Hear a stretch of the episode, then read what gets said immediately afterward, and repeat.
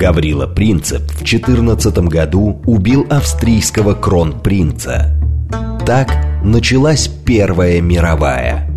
Делом принципа стало освобождение Балкан от оккупации, актуальное и сегодня. Дело принципа. Авторская программа политолога Олега Бондаренко о современных Балканах и Европе. Дело, Дело принципа. Программа предназначена для лиц старше 16 лет. Добрый вечер, Москва. Как всегда, в 8 вечера по четвергам программа «Дело принципа», совместный проект радиостанции «Говорит Москва» и портала «Балканист.ру». С вами я, Олег Бондаренко. Здравствуйте. Сегодня мы не могли пройти, конечно, мимо э, истории, случившейся в э, последнее воскресенье, подведение первого тура выборов президентских и парламентских выборов в Турции. И в этой связи у нас сегодня в гостях известный востоковед, политолог Карина Геворкян. Здравствуйте. Приветствую вас, Олег. А, я знаю, что вы а, изначально, и вы это не скрывали, стояли на позициях довольно э, сильно поддерживающих ну, а, как это? Реджепа Эрдогана. Кто я такая, чтобы его поддерживать? А, вы известный где курак, политолог, где мой дом? вы известный эксперт. А, и а, действительно, как будто бы а, за этими выборами в Турции, на мой взгляд, как никогда следили люди в этот раз в России, особенно политическое сообщество. А, кто-то чуть ли не говорил, что м, от победы Эрдогана зависит сейчас политическое будущее и Владимира Путина. Во. А, да, да. Ну, разные оценки доводилось слушать, но ведь действительно, да, вот как так получилось, скажите, пожалуйста. Я задаю вопрос и лично вам, и задаю вопрос, в принципе, всем нам. Как так получилось, что Турция, страна, с которой Россия воевала э, 17 раз, а, с которой имела всегда очень конкурентные, острые отношения в разные периоды, имперский, советский. А как так случилось, что Турция на сегодняшний день стала чуть ли не главным союзником Москвы, а, чуть ли не главным посредником Москвы в всяких международных переговорах? И действительно ли Эрдоган, который, конечно, находится у власти довольно давно, и за это время успел побывать в самых разных шкурах. Мы помним и э, ситуацию с э, сбитым э, российским истребителем в 2015 году. А мы помним убийство Андрея Карлова, посла России в Турции, в конце 2016 года. А мы помним очень острую реакцию Анкары на начало а, военной операции в Сирии и много-много чего еще, да, то есть отношения были вовсе не безоблачные, но так случилось, что где-то начиная там, до 2020 года, к 2020 году, период пандемии, а, Турция получает невероятный, а, для меня совершенно непонятный бонус от России в виде того, что Стамбул де-факто становится главным хабом а, через который любые граждане России, которым надо, неважно куда в мир лететь, они летят через Стамбул. Да? Параллельно с этим, естественно, открываются все турецкие курорты, и миллионы россиян едут туда тратить свои денежки, то есть Турция становится чуть ли не безальтернативной такой здравницей. А потом, уже после начала СВО, Турция становится не только транзитным хабом с точки зрения передвижения, но транзитным хабом для энергетики. А при этом, мне кажется, даже не было у, у суперамбициозного Эрдогана не было таких амбиций стать энергетической сверхдержавой. А Турция де-факто уже, торгуя российским газом на международных площадках, становится э, газовым хабом, и в этом смысле от нее зависит и транзит российского газа в Европу, и, в общем, много что еще. Если сейчас убрать Турцию из транзитного, из транзита российского газа, то, ну, в общем-то, весь транзит накроется медным тазом, да, совершенно очевидно. И, и вот все это было, и все плюсы, о которых я очень сейчас коротко, конечно, сказал, и все минусы, а, они были связаны с одной исключительной фигурой. Реджепа Таипа Эрдогана, а, человека очень интересного, очевидно, понятного Владимиру Путину.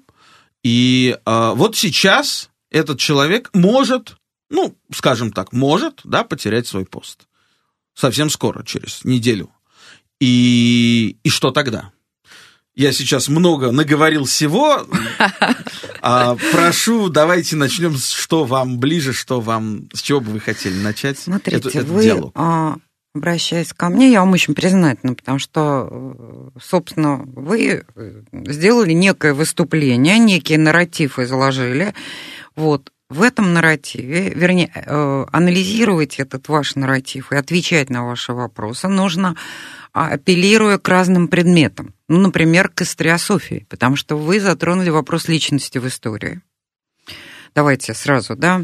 А, кроме всего прочего, вопрос о взаимоотношениях вообще этатические вопросы, связанные с э, национальным этатизмом, да, вот есть Россия, да, есть у нее соседи, как она строит эти отношения, как государство России, государство цивилизации России строит отношения с разными соседями, находясь и в Европе, и в Азии, правильно, да, то есть тут и это тоже получилось, да, воевали 17 раз, вы все это упомянули, а с кем не воевали? Со всеми воевали, со всеми соседями.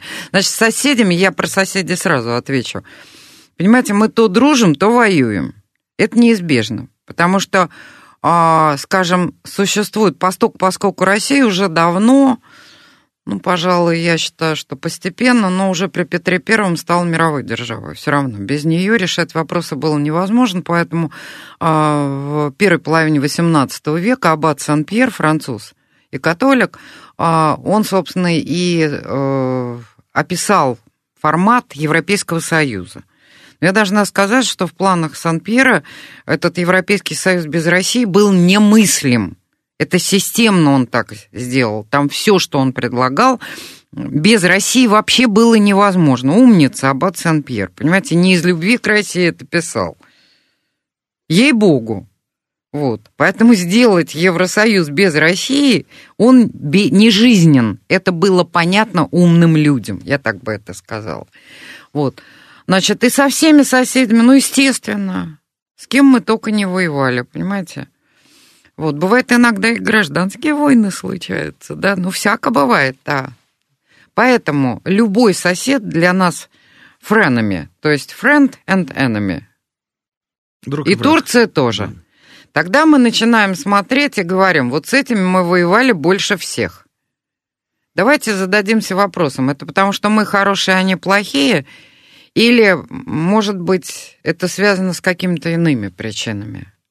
География — это судьба, друг мой. География, все, понимаете, геостратегия это. Это выходы к коммуникациям.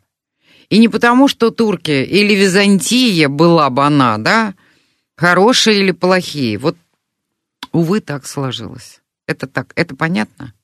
Теперь конкретика. Была Османская империя. И в Османской империи много чего было под рукой. И Магриб, и Аравийский полуостров, и территория нынешнего Ирака и Сирии. Я все описала, она была огромная, эта империя. Балканы? Да, Балканы, совершенно верно. То есть она тоже была в Европе, в Азии и в Африке. Три континента, между прочим. Не шутки. Поэтому аналитика в Османской империи, при том, что, да, там есть все эти коннотации янычары, жестокости, цинизм определенно. Кто такие были янычары, как не греческие армянские дети? Изъятые из семей, да, сербские. Да, православные, прежде всего. Да, и самое главное, они значит, их направляли громить и вырезать, собственно, своих же соплеменников. Надо же, красиво так придумано, очень цинично. Да, это все было, но это было успешно. До поры, до времени, как говорится, да. Потом то Османская империя стала тем самым больным человеком Европы, но это все, конечно, ярлыки. Давайте об этом не будем. Но политическая традиция. Ручки-то все помнят, понимаете? Сложилась. И она сохраняется и в современной Турции. И в какой-то момент появился человек, который обладал тем, что а, замечательный основоположник социологии Ибн Хальдун, да, средневековый а, араб из Андалусии, назвал Асаби, да, то есть вот это, помните, ленинская с балкона Кшестинской, вот это, а, вперед, да, А мы, да, есть такая партия, пойдем сюда. И вот появился такой человек, как Ататюрк, который развернул Турцию по внутренней политике действительно 180 градусов. Он создал фактически Да, страну. светское государство запретил. Вообще там были такие запреты на а, даже такой умеренно традиционный ислам. То есть это ну, вообще было... Турцию европейской, перевел алфавит. Совершенно верно. Да. Ну, все, вы все это да, подтверждаете, да, да. да. То есть, а для чего он это? И он сохранил страну тем самым. Вот это очень любопытно, да. Ну, дальше я хочу сказать. И он был при этом френд, потому что большевики, которые точно-то... Они же друг друга... За что кукушка хвалит петуха? За то, что хвалит он кукушку. Дело в том, что и Ататюрка никто не признавал, а султан был легитимен. Это так. И большевиков никто, но они взаимно друг друга признали. я бы хотел немножко дальше про... Я хочу вам поговорить. показать, что так будет все время. Угу. Потому что ну, у нас кроме Ататюрка, мне кажется, не было в истории России и Турции периода Почему близости. не было? А как? А когда Российская империя спасла султана, когда на него египетские мамилюки-то поперли, и если бы они доперли, султан-то испугался, так русские же, мы его спасли. Вспомните, как султан принимал вместе с императором, а, извините, а, парад в русском мундире военном. Это вы зря так. Это вы зря. Всяко бывало в нашей истории. Всяко. Но в основном Турция или Османская империя какие нам проблемы может создавать? Коммуникации. Она сидит на коммуникациях к югу или, там, скажем так, к юг-западу. Вот так вот. Ну, это транзит, которые нас очень интересуют. Да. Давайте Выход я сразу перескочу, да, я сразу перескочу на современность. И вдруг вот Эрдоган получает это самое хаб, а я не против. Тут многие будут думать, что вот коренная Александра, армяне же они турок ненавидят, ничего подобного. Для меня турки это как раз бывшие греки и армяне, по сути. И их психология, их ментальность как раз мне очень даже понятно. Мне многие вещи понятны, и я не воспринимаю их столь линейно и плакатно, скажем. А я за то, чтобы мы, Россия, создавали свои активы в Турции, только государственные активы или окологосударственные, частно-государственные. Потому что люди, которые накупили там недвижимости, мне, как бы сказать, я бы этого не сделала. И не потому, что это Турция. Вовсе совсем. Вот в Сирии бы, может, я бы и купил бы где-нибудь в Латаке что-нибудь, а в Турции бы не стал покупать, потому что это рискованно. Отнимут если что. Могут, да. Это может. А вот что касается государственных или частно-государственных активов, вот за них я не беспокоюсь. У нас тут много говорили, что вот на Западе, вот 300 миллиардов наших куда-то канули. Друзья, не волнуйтесь. Сегодня, да, они арестованы.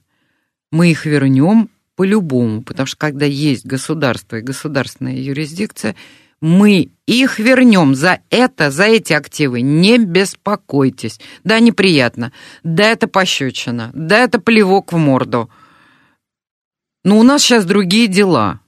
Мы должны вернуть себе э, статус действительно мировой державы, потому что по-другому мы не. Мы или мировая держава, или никто и звать никак. Вот. К сожалению. К сожалению, Страна ну такая судьба тоже, такая география, такая судьба. Вот такая вот у нас судьба у русской цивилизации, в которую входят самые разные народы, самые разные территории исторические и так далее. Поэтому никаких сомнений у меня по этому поводу не имеется. И создавать вот эти частно-государственные или государственные активы в Турции я за. Потому что это потихонечку означает возможность снятия остроты вот этой а, опасности и вызова, когда Турция может развернуться от нас на 180 градусов, как она это делала после да, смерти Ататюрка. Да и вот Совершенно верно. Делала. И как вот а, это самое султана мы спасли, после этого получили Крымскую войну. Спасибо да. большое, понимаете? Карина Исановна, я хочу все-таки вернуться к... К Эрдогану, рассказывай. роли личности в истории. Да, роли личности. Вот, вот, важный такой момент. У нас, видимо, в силу Сейчас а, остается догадываться, только в силу чего. У меня есть, конечно, своя версия, могу и поделиться. А, отсутствует культура уважения к институтам. И вот представить, что, допустим, вот сейчас Эрдоган, а завтра э, Кылыч-Дороглу, угу. э, Кылычараглу. Кылычдар. Кылычдараглу. Кылычдараглу. И, в общем-то, без разницы. Потому что и тот президент, и другой президент, мы будем работать с любым президентом, но только это не, будет не только формализм и политез, да, угу. а это будет я факт. иначе к этому отношусь, Олег. Факт Знаете истории. почему? То есть я не согласна нас, с вами. Есть сразу я не согласна. Нет, нет, я не согласна почему? с вами. Я могу сказать. Есть эпохи. Вот не привязывайтесь, понимаете, вы становитесь заложником собственных креатур. Так это уже, извините, происходит. Подождите. Все постсоветское пространство. Можно я вам скажу? Вот есть эпохи, когда институты важнее личности. А есть эпохи, когда личности важнее институтов. В переходной эпохе, кое сегодня мы переживаем, да, полного слома, полной смены мироустройства, это просто историосовские вопросы, очень глубокие, и это не предмет нашего сегодняшнего разговора. Личность, роль личности особенная. Нужно посмотреть, ради бога, ну, хотя бы 100, там, с чем-то лет назад, да, 106, там, сколько, 107 лет назад, а, Э, Первая мировая война, Великая Октябрьская революция, конечно, личности. Ну, о чем вы говорите? Не было бы личностей. И э, вот это все происходит в переходной эпохе, личность играет особую совершенно роль. Вот. А когда умиротворяются, то институты. Вот понимаете, да? Я, Поэтому... я попробую пояснить свою мысль. Да. Я имел в виду немножко иное. Я а имел а в виду то, что а, вот будем ориентироваться на то, как наши западные, а, возьмем в кавычки, слово коллеги, работают, используя инструменты мягкой силы ну, на всем евразийском пространстве. Ну, Они что? создают конкурентное пространство. Они заставляют суетиться местных локальных политиков, а, выпрыгивая из штанов, доказывая, что именно они, вот этот конкретный политик, а не другой, его там сосед, а, наступающий ему на пятки, самый прозападный политик этой страны. неважно, какой Я страны. Я понимаю вашу мысль. Да? И да. они работают Проиграет один, да и бог с ним. Будет другой, они все будут наши. Что делает Москва? Москва ставит Виктор Янукович, президент Украины. А, Нет, не понимаю, Виктор да. Янукович. Виктор Ющенко. Это совсем другая Виктор история. Янукович, президент Украины. Игорь Дадон, президент Молдавии. Там десятки фамилий. Раджеп Тайп Эрдоган, президент Турции. А если нет, а если нет, то все, катастрофа, финал, все заканчивается, договора рвутся, отношения прекращаются и полный привет. Так? Ну, Олег, э, понимаете, от того, что очень уважаемая мной Мария Захарова сказала, что мы взаимодействуем с управленческими элитами, да, и с а, ну, политическими элитами, да, разных стран, и в том числе стран СНГ. Ну и что? Ну, сказала она это. Ну, она официальное лицо и Но это же сказала... Подождите. Я могу сказать, что это инерция уходящей натуры. Потому что любой специалист, там, вы Клаузевица читали о войне, да, читали? Ну и не только, небось, Клаузевиц. Я и Снесарева читал философию войны, там, Сунь Цзы, это вообще, по-моему, больше британская выдумка такая, чуть-чуть. Я не хочу обидеть китайцев, у них мудрости выше крыши, как говорится. Но я могу сказать следующее, что это они думают, что вот количеством выигранных баталий они выиграют компанию. А они ее проиграли, уже проиграли. Потому что вот действуют британцы, молодцы, ручки все помнят, умеют мягкой силой, агентуру создали, у них агентура по 200-300 лет каждый, э, извините, там, не помню, а, кажется, вот 17 век, Сверчков переулок здесь не очень далеко, да, рядом с Покровкой. Вот, и там, значит, друг за друга э, следили две, два имения бояр – Одни, значит, агенты Ватикана, другие агенты Лондона. Вот, и они, значит, следили, в том числе Челец следил, кто к кому как ходит. Вы представьте себе, ну так было всегда, не Но надо. если к Турции вернуться. Да, я возвращаюсь к Турции, я могу сказать. А, нет, ну вы мне дали, задали вопрос еще и про нас, понимаете, да. дайте я на него отвечу. Они проиграли уже эту кампанию, почему?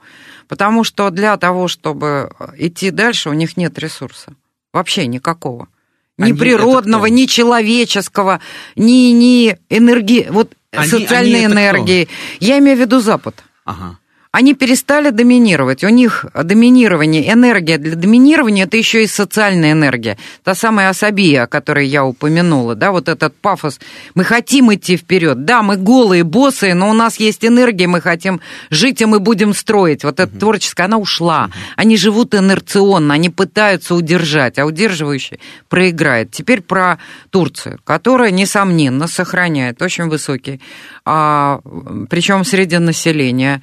И в этом смысле меня всегда поражали, там, в том числе и разговоры с, именно с простыми. Вот ну, продавец на Стамбульском базаре. Это простой человек, в принципе, да, это же не доктор э, исторических наук или философских. Это очень умные, очень продвинутые, очень критически мыслящие люди. Вот, это раз.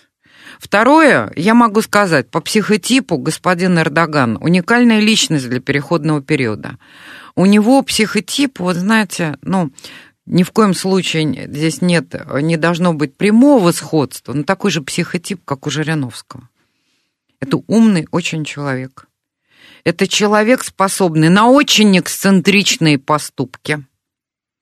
Решительный. Это человек далеко смотрящий. Это важно. С огромной политической интуицией. С навыками управленца. Простите, ну, возьмите Жирину, он я тоже востоковед, и он востоковед, да. Он учил турецкий, я персидский. Посмотрите, где он, где я, да. Какая яркая личность, как о нем сейчас вспоминают. При том, что он там и соком плескался с Немцовым, и э, каждой женщине обещал по мужу и прочее. Но его уважают. Да, это удивительный психотип. Ему прощают всю эту эксцентрику, потому что политик должен быть смешон. Об этом еще Муруа писал. Вспомните того же Черчилля. Черчилль был прикольный, понимаете, его а, популярность, а при том, что он очень интересный, он, конечно, создавал Британскую империю с потрохами. Еще вопрос, на кого дядя работал, понимаете? Пометуя о том, кем была его мамочка, да, все-таки американкой, и так далее. Это большой-большой вопрос.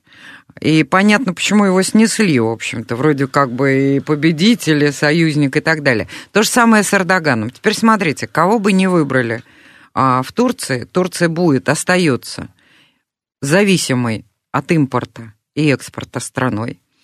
Второе, Эрдоган, несомненно, выиграет с моей точки зрения, должен выиграть по логике во втором туре, потому что уже выиграла его партия в парламенте, и народ даже, который его ненавидит, а его 50% ненавидит. То есть эта страна на грани гражданской все время. Плюс он привечал Бармалеев, там полно этих ячеек Бармалеев, это очень опасный взрывоопасный фактор – Третье, вот эти разрушения, которые связаны с землетрясением. Четвертое, финансово-экономический кризис, это его слабая сторона Эрдогана, и я думаю, он будет ее выправлять.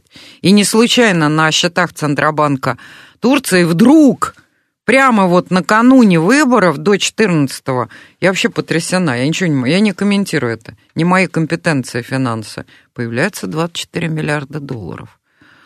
А Кылыч Даруглу вдруг заявляет, что англичане дадут 30 э, миллиардов долларов. Не дадут, сразу говорю. Турки, дорогие, не дадут вам. Англичане, у них нету, самим надо. Посмотрите, что у них творится. Да турки и не поверят этому.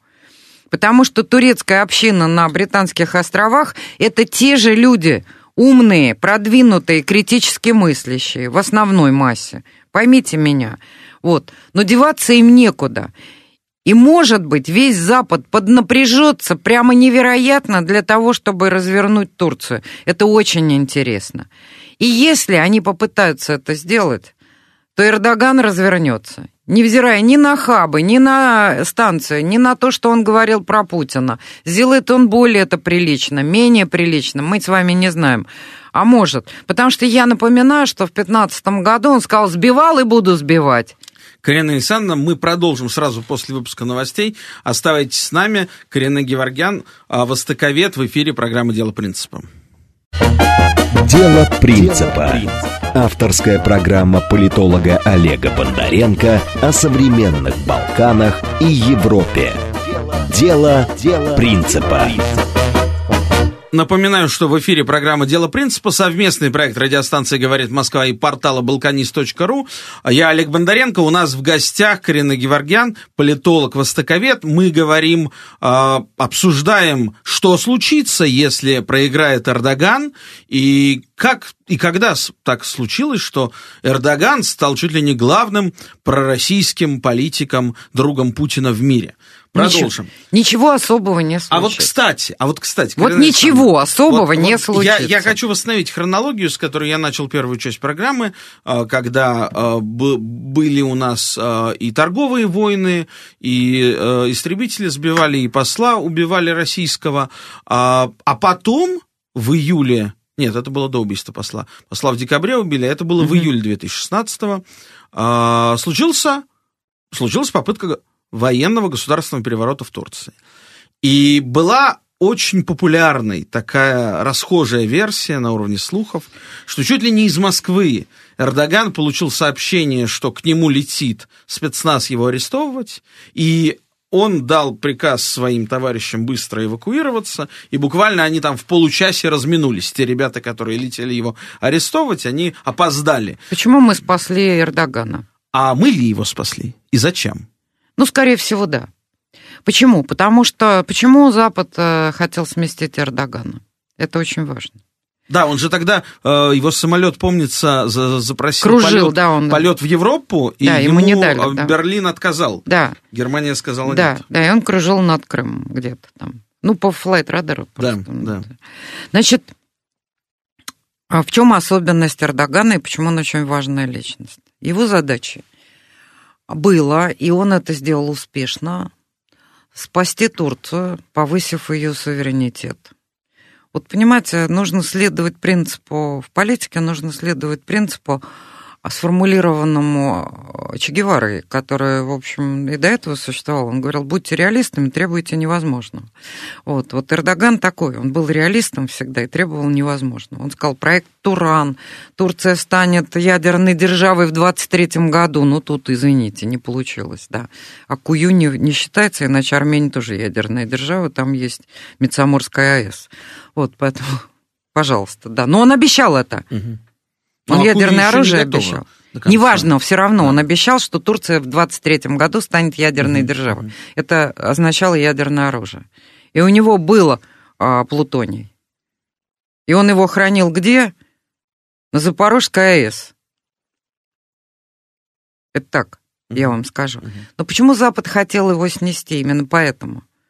Потому что он хотел стать субъектом. Он хотел довести Турцию до субъектности. А, и в этом смысле, да, или как бы или пан, или пропал. Он игрок, большой игрок, очень талантливый Ну вот смотрите, политик. этот игрок начал первым еще задолго до начала активных боевых действий на Украине. Поставки туда беспилотников Простите, Байрактар. я не сказал, почему мы его спасли. А, Если пардон, мы его спасли, пардон. то почему мы его спасли? Да. И зачем? Правильно сделали, абсолютно правильно сделали. Потому что в результате понятно, что Эрдоган уже имел пул своих сторонников, те самые 50%, у него устойчивое это самое, которые его поддерживали в желании величия и понимания, что э, нужно повышать уровень суверенитета страны. Но на бессознательном прям уровне вот эти вот простые люди, умные и мудрые, они это тоже понимали очень хорошо. И они его поэтому поддерживали, готовы были потерпеть да, всякие проблемы и прочее. Он же об этом тоже предупреждал. И он развернулся с этим проектом Туран и так далее хитро взаимодействовал, в том числе там глава нынешней британской разведки, это же его личный друг, они же не скрывают того, что они в личной дружбе находятся. Не надо его считать антизападным, понимаете? Но определенная часть Запада хотела его снести. Это важно. Как раз в том самом шестнадцатом году, когда Трамп пришел, помните, к власти? Это же важно все очень. Вот, то есть Трамп-то тоже хотел суверенитет как национального государства Соединенных, они хотели вот это, вот эти транснационалы и хотели снести. Вот я о чем говорю. Какая сила та же западная, не весь Запад. Это надо понимать. А Эрдоган кооперирован. Вот ему симпатичен Трамп, ему симпатичны люди и на Британских островах, и во Франции, которые имеют отношение к этому, которые говорят, блин, Горелый, национальное государство и будем строить суверенитет. А там воюем, не воюем, не важно, важно этих победить, которым на, на, начхать на национальное государство, на национальную культуру, на национальные традиции. И мы его спасли, потому что было понятно, что дальше эти две Турции сшибутся между собой. А вот, кстати... Да, подождите, а мы готовы а мы к этому были готовы? Нет, мы не были готовы, потому что у нас уже Украина нарывала, понимаете, как нарыв, и мы понимали, и не могли не понимать, что то, что произошло в Одессе, и то, что произошло с Донбассом, в конце концов, это наша головная боль. И сначала это, а потом то. У нас до Турции бы руки не, не, не смогли бы дойти. И там бы разбирались другие а мы бы потеряли эти позиции, понимаете? А мы не можем их терять, потому Сейчас что в Сирию мы, их... мы уже пришли. Сейчас я напоминаю эти позиции. Если нет. Эрдоган проиграет. Ну и что? Нет, не потеряем, потому что турецкий бизнес э, сильно на нас тоже завязан. И даже если мы их на каком-то оперативном этапе, и все будут об этом громко кричать, ах, ох, вот он там, Кылычдар, углу пришел к власти, санкции против нас. А Эрдоган тоже вводил санкции, мы просто об этом молчали. А Эрдоган тоже снял, например, извините, пожалуйста, в прошлом году а, скидку, которая с 1984 года, еще с времен Советского Союза, существовала за проход наших судов. 75-процентную скидку он за проход судов через Босфор. А эту скидку Турция обещала за что? За то, что мы газ ей только будем поставлять. Это Советский Союз пообещал, а тут они и хаб получили, а от скидки односторонне отказались. А скажите, Карина Александровна... И что, Эрдоган а, наш друг? А ну какие ладно самые вам. слабые стороны Он друг российско-турецких отношений, которые могут пострадать в случае победы Кылыч-Дороглу? Я бы сказал частные отношения, вот эти э, частные. Ну, то есть Акую не бизнес... пострадает? Это атомная А как она может пострадать, если топливо для Акую должны поставлять мы и никто другой? Она может быть заморожена, стройка. Э, инвестиции. Ну и тогда, и что у Турции не будет энергогенерации, которые ей вот так нужны. А может Позарез. ли пострадать это, транзит, не, это, это выстрелить себе в ногу. Может ли пострадать транзит российского газа по второй ветке турецкого потока, который идет дальше на Балканы и в Центральную Европу? Может. Вот это может. Может. Да, вполне может. Могут Но просто перекрыть канал и сказать, как балканисту... мы будем брать газ для себя, а дальше мы не будем выпускать. Ну, что-то такое может быть, тем более, что в Азербайджане добыча газа падает, они даже, то есть встает вопрос тоже энергогенерации в самом Азербайджане, угу. а они же там 10 миллиардов подвязались с э, фон дер Ляйен поставлять в Европу. Да. Так Только они... нет пока этих 10 миллиардов. А их нету, и, да. И, а это должен быть газпромский нет. газ. Нет, Танап есть, там есть а, по возможность. Да, да, да, по Танапу. Да. Вот. Но это все, понимаете, такая зыбкая история очень, которая, может, так фишка ляжет, может, сяк фишка ляжет. Но я вам хочу сказать, вот э, один пояс, один путь китайский, да, проект. А нафига это самое вообще заботиться об этих коммуникациях в Европу, которая сейчас дохнет на наших глазах, которые американцы уже выкрутили. Ну, я вам могу сказать, почти. что российская экономика до последнего года, до сегодняшнего дня, больше чем наполовину зависела от э, доходов от нефти и газа. И э, нефть и газ, если нефть можно торговать морем, как сейчас э, торгуют российскую нефть с 40% дисконтом через Индию, то газ, э, извините, мы не научились делать э, в нужном, да даже в минимально достаточном объеме Олег, жиженый Олег, природный газ. Есть только трубопроводный газ, есть труба, есть газ, нет трубы, Да, нет нам будет газа. очень Все, трудно. Привет. Подождите, да, нам будет очень трудно. Но извините, друзья, хватит существовать в расслабленном режиме. А у нас, как известно, это нормально. Гром не грянет, мужик не перекрестится. Ну, такой гром, Нам нужно становиться, нас пинками высшая администрация загоняет делать историю. А вот, кстати, Кстати, эту фразу грома. я слышала, между прочим, от э, очень интересного британца, который ну, очень сдержанный, милый, воспитанный. Мы с ним обедали в японском ресторане в Москве, и вдруг он ее произнес удивительно. Я меня так это удивило. Он сказал, вечно вас, русских, нужно загонять пинками делать историю. По поводу э, возможных альтернатив, да? Да. Кемаль Кылыч Дороглу. Да. Человек, которому 75 лет, который может стать через неделю с хвостиком президентом Турции, если он станет, вот и по своему имени, и по своей политической ориентации он является представителем кемалистов. Кто, как не Россия, была исторически связана и, можно сказать, была, находилась в основании советская Россия, кемалистской Турции. Если вспомнить, да. кому стоит памятник а, на площади Таксим в Стамбуле основателем Турецкой Республики, то по левую руку от а, Мустафа Кемаля Ататюрка находится Михаил Фрунзе и Климент Ворошилов, которые а вот были националисты направлены... сносили эти памятники в Турции. Да, которые были направлены туда Владимиром Ильичем Лениным, да. другу Ататюрка Ататюрку в помощь, Тогда, ну, не на мой надо взгляд, пафоса, ладно ну, вам, ну, как, да, ну понятно. Тогда, да. если мы не берем вот то, тот нюанс с а, значит, Что защитой сделает... от египтян, то в, ну, в 20 веке, очевидно, это был самый близкий Олег, период дружбы. Олег, ну что сделает, вы хотите спросить, что сделает у нас Кемаль был бы потенциал, У нас был бы, мог бы быть потенциал работы с кемалистами, в принципе, потому что у нас есть история с ними дружбы. Но, но никак никто не работал с этим потенциалом. Опять, вы же вот вы рискуете стать жертвой собственных креатур. Смотрите, он, судя по всему, по психотипу близок к Эрдогану. То есть вот взять там эксцентрик определенно.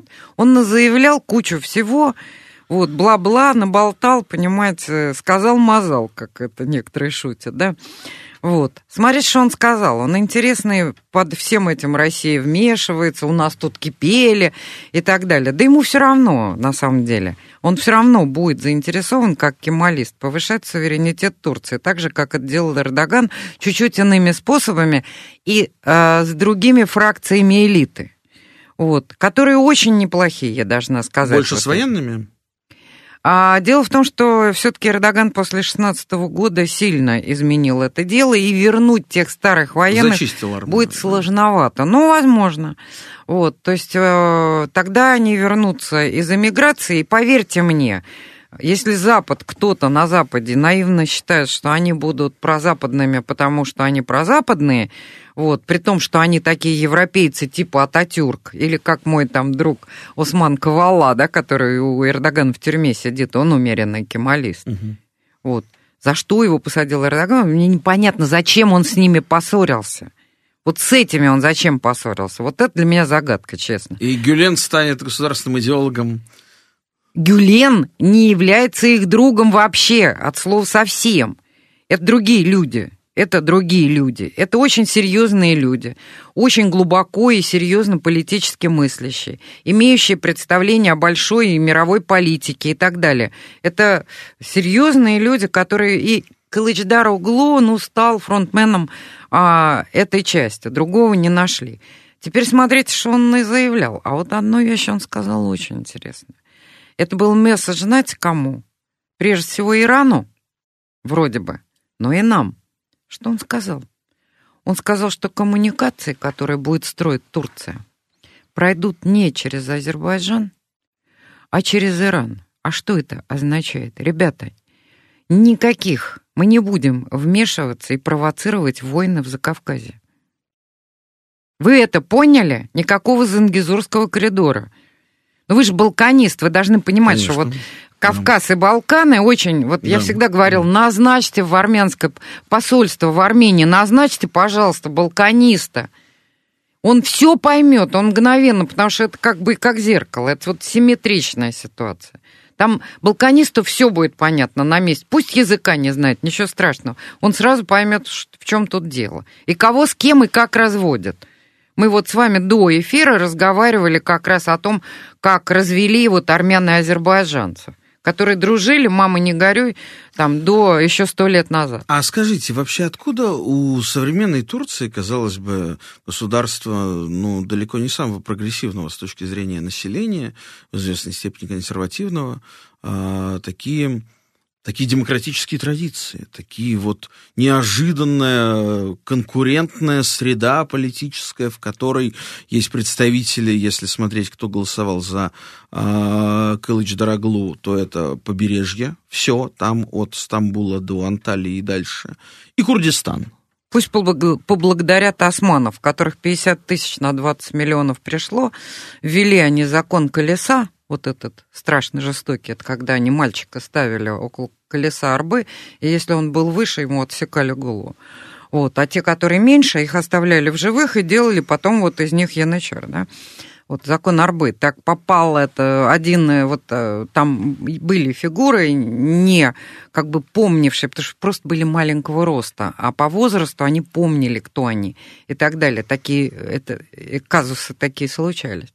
Вот. Они это ввели для того, чтобы выжить в такой среде, да, нужно было стать там турками, мусульманами, и все эти греки и армяне потихонечку ими и стали. Вот. А, но очень любопытно. Для того, чтобы выжить в этой среде, нужно уметь вертеться. Понимаете, это очень напряженная среда. Там вот как бы отбор естественный э, альфа-особей, как ни странно, происходит для того, чтобы выжить в этой среде. И вот это компенсаторное вот этой вот жесткости высшей власти. Вы поняли, да? Да. Все известно да. про этих султанов, которые должны были, или там на, э, находство азиров, да, которые должны были давиться шелковыми шнурками, и как уничтожали всех сыновей султана, да, после его смерти. Вы вспомните, как это все было?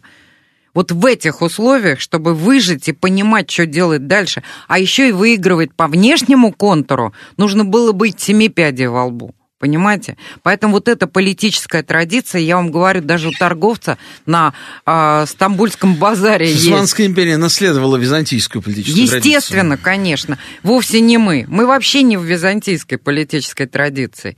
Мы молодцы, мы сами по себе. Мы сами с усами и с бородами. Современный ислам в Турции, какого он рода, насколько он укоренен в массах, насколько он фанатичный, а, или это та, такой очень, ну, как бы фасадный ислам?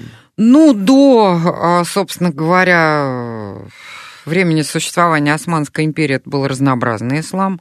А, да, шиитов они убивали, убивали, бой убивали, поэтому на сегодняшний день мне как специалисту непонятно, почему Азербайджан там с ними в десны целуется, и два государства, один народ. Ребята, они вас убивали, вообще-то говоря. Им это иранцы говорят. Поэтому глава Ирана-то этнический азербайджанец, вы понимаете, да? Да, да. Он говорит, ребята, вы, что вы делаете? То есть для Ирана Азербайджан это как для нас Украина. Я понимаю, конечно. Когда человек с фамилией да, Иванов кричит, да. я ненавижу русню. Ну и так далее. Значит, как Восточный Азербайджан самая большая провинция? Одна да, но дело даже не в Ирана. этом, я вам просто объясняю. Да, То есть, да. Поэтому вот как бы они говорят, вы что, ошалели, совсем офигели, а тут что с вашим сознанием сделали? Угу. Вот. А сознание выхабизируется в Азербайджане, а это отдельная тема, не наша сегодня. Вот. А, ну, известный Эрдоган – это братья-мусульмане. Я напоминаю, из его биографии он вообще воевал в отрядах Гульбеддинова Хикматьяра в Афганистане. Это один из руководителей муджахедов, угу. которые воевали Эрдоган. против СССР. Угу. Да? Эрдоган там воевал, в этих, у него есть боевой опыт. Замечу я вам. У мужика вообще биография, слава богу. Посмотрите, какая, какой опыт человеческий. Кстати, и управленческий. Он же был мэром Стамбула. Да, да. Да, он грандиозная личность, я вам говорю еще раз. Вот, может, чего-то ему там и не хватает. Может, он там про финансы и экономику, не его компетенции, он тут действительно про счеты. Он их наверстает. Он их наверстает. Но денег взять неоткуда у него тоже. Вот Калычдар углу или он ну, неоткуда будет взять, чтобы вытащить из болота бегемота. Вот Турцию в, том, в той ситуации, в какой она сегодня находится. Поэтому Запад, может быть, и напряжется, и любому из них скажет, а, там, Миша, пляши, да, то есть иди войной, нам нужно устроить э, этой России, нам нужна Россия, и ее скушать, потому что мы хотим жить дальше, без нее, без этой еды мы не можем, поэтому будь любезен, пожалуйста, создай им проблемы. И, и проблемы создаст любой. любой. любой. Совершенно да. верно, да. А у нас не так много времени остается, но есть одна очень интересная тема, которой по-хорошему надо посвятить отдельный эфир, а может быть даже и несколько. Эта тема называется Курдистан. А, к сожалению, ну, может быть, я не являюсь востоковедом, я не знаю, может, Карина Александровна меня поправит, но я не сталкивался с а, политическими практиками работы. Вы славист, а, помимо с, того, что балканист? Да, с курдами в Отечестве. Давайте сразу нашим. вам скажу. Да. А Славянских... при этом знаю, что американцы, американцы да. с курдами очень давно и очень хорошо, хорошо. умело работают. Просто... А Курдистан э, это огромная территория, где там Хорошо. несколько миллионов Олег, человек. Олег, остановитесь, если можно, я вам сразу отвечаю. Как слависты, как балканист, вы знаете, что а, славянские этносы создали много разных государств. Это Россия, это Польша, это Словакия, это Чехия, это Болгария. Правильно? Я правильно говорю, да? Угу. Вот столько же Курдистанов, понятно? Единого Курдистана не существует. Но и же... не может быть, потому что там эти Курдистаны между собой воевали так и имеют такие претензии, такие противоречия друг с другом. Вот точно как вот, вот чтобы наши между слушатели курдами, понимали. иракскими курдами. Не совсем так. Там эти э, водоразделы проходят несколько иначе. Внутри турецких курдов это наследие кочевых и э, оседлых курдов, Значит, оседлые тур, э, курды во время геноцида армян армян спасали, укрывали под страхом смерти. Кочевые резали, грабили, насиловали и прочее. Поэтому турки иногда говорят, ну это вообще не мы, это курды. Армяне думают, ну это все курды. Ничего подобного, это были именно кочевые курды, которые до этого ракетировали. И армян, ну села я имею в виду, и своих же соплеменников курдов, которых ненавидели – Ясно вам? И, и то, и другое курды. Вот. То же самое в, в Ираке. Возьмите. А Северный Курдистан, клан Барзаник, да, там правят. И э, Курдистан, второй, да, как бы условно, иракский Курдистан. Да извините, они еще в 90-е вот два раза повоевали между собой. А уж сколько раз они ходили, вот эти вот барзанийские курды, по происхождению, на иранский Курдистан. И сколько раз условно федеральные власти, иранские, тогда шахские, спасали своих курдов от этого. Я так я знаю целые хроники на эту тему написаны. Я, я просто, может быть, не до конца задал свой вопрос. А вопрос не у меня будет был следующий. единого Курдистана, да, еще вопрос раз у меня говорю. был следующий. Вот э, у Эрдогана было несколько а, прям откровенных публичных политических оппонентов. Это были учителя Гюлена, которых он доставал со всех стран мира, Значит, турецкое агентство по развитию а, отстроило президи... а, президентский дворец в Кишиневе в Молдавии а, за выдачу 10 гюленовских учителей из Кишинева Интересно, при Игоре Дадоне. При Игоре О, Дадоне это было. Да. А, я не знал. В, на Балканах тоже это был просто предмет торговли. Выдайте нам гюленовских учителей, мы вам построим дорогу. Да. И так далее. А, бы, были учителя Гюлена, были, значит, его политические оппоненты, которые там кто-то успел успел, кто-то не успел сбежать, кто в тюрьме. И, конечно, это курды. Да? Я, как человек не чуждый левому движению, прекрасно помню, в Москве многочисленные демонстрации в защиту Абдулы Аджалана, Курдская рабочая партия и так далее, и так далее. А, эта тема действительно для отдельной Но программы. Я не понимаю, почему никто с этим у нас не работает. А вы вот только что сказали, что единого Курдистана быть не может. Ну окей, ну а кто сказал, что не может быть турецкого Курдистана отдельно. И почему никто не работает с этим? Это ну, же это отдельная инструмент. тема, да, все-таки действительно для целой передачи очень интересной. Ну, хотела бы вам сказать, что это не совсем так, насчет никто не работает. Я лично работала так, но как бы ну, по частной на... своей личной да, инициативе. Значит, курдологов у нас практически нет. Это либо сами носители языка, они не всегда тянут, хотя есть молодые курды, которые идут сейчас в политологию. Ну, вот... Но этого маловато. Вот. Но иронистов можно привлечь. Карина Александровна Геворгян сегодня была у нас в эфире программы «Дело принципа», а, политолог, востоковед. А, Балканы – это очень интересно, Турция – это тоже, в общем, часть Балкан. Слушайте нас по четвергам в 8 вечера. Мы будем еще говорить, конечно, и про Турцию, и про Курдистан. Ну, сегодня это главные темы дня. Всем пока.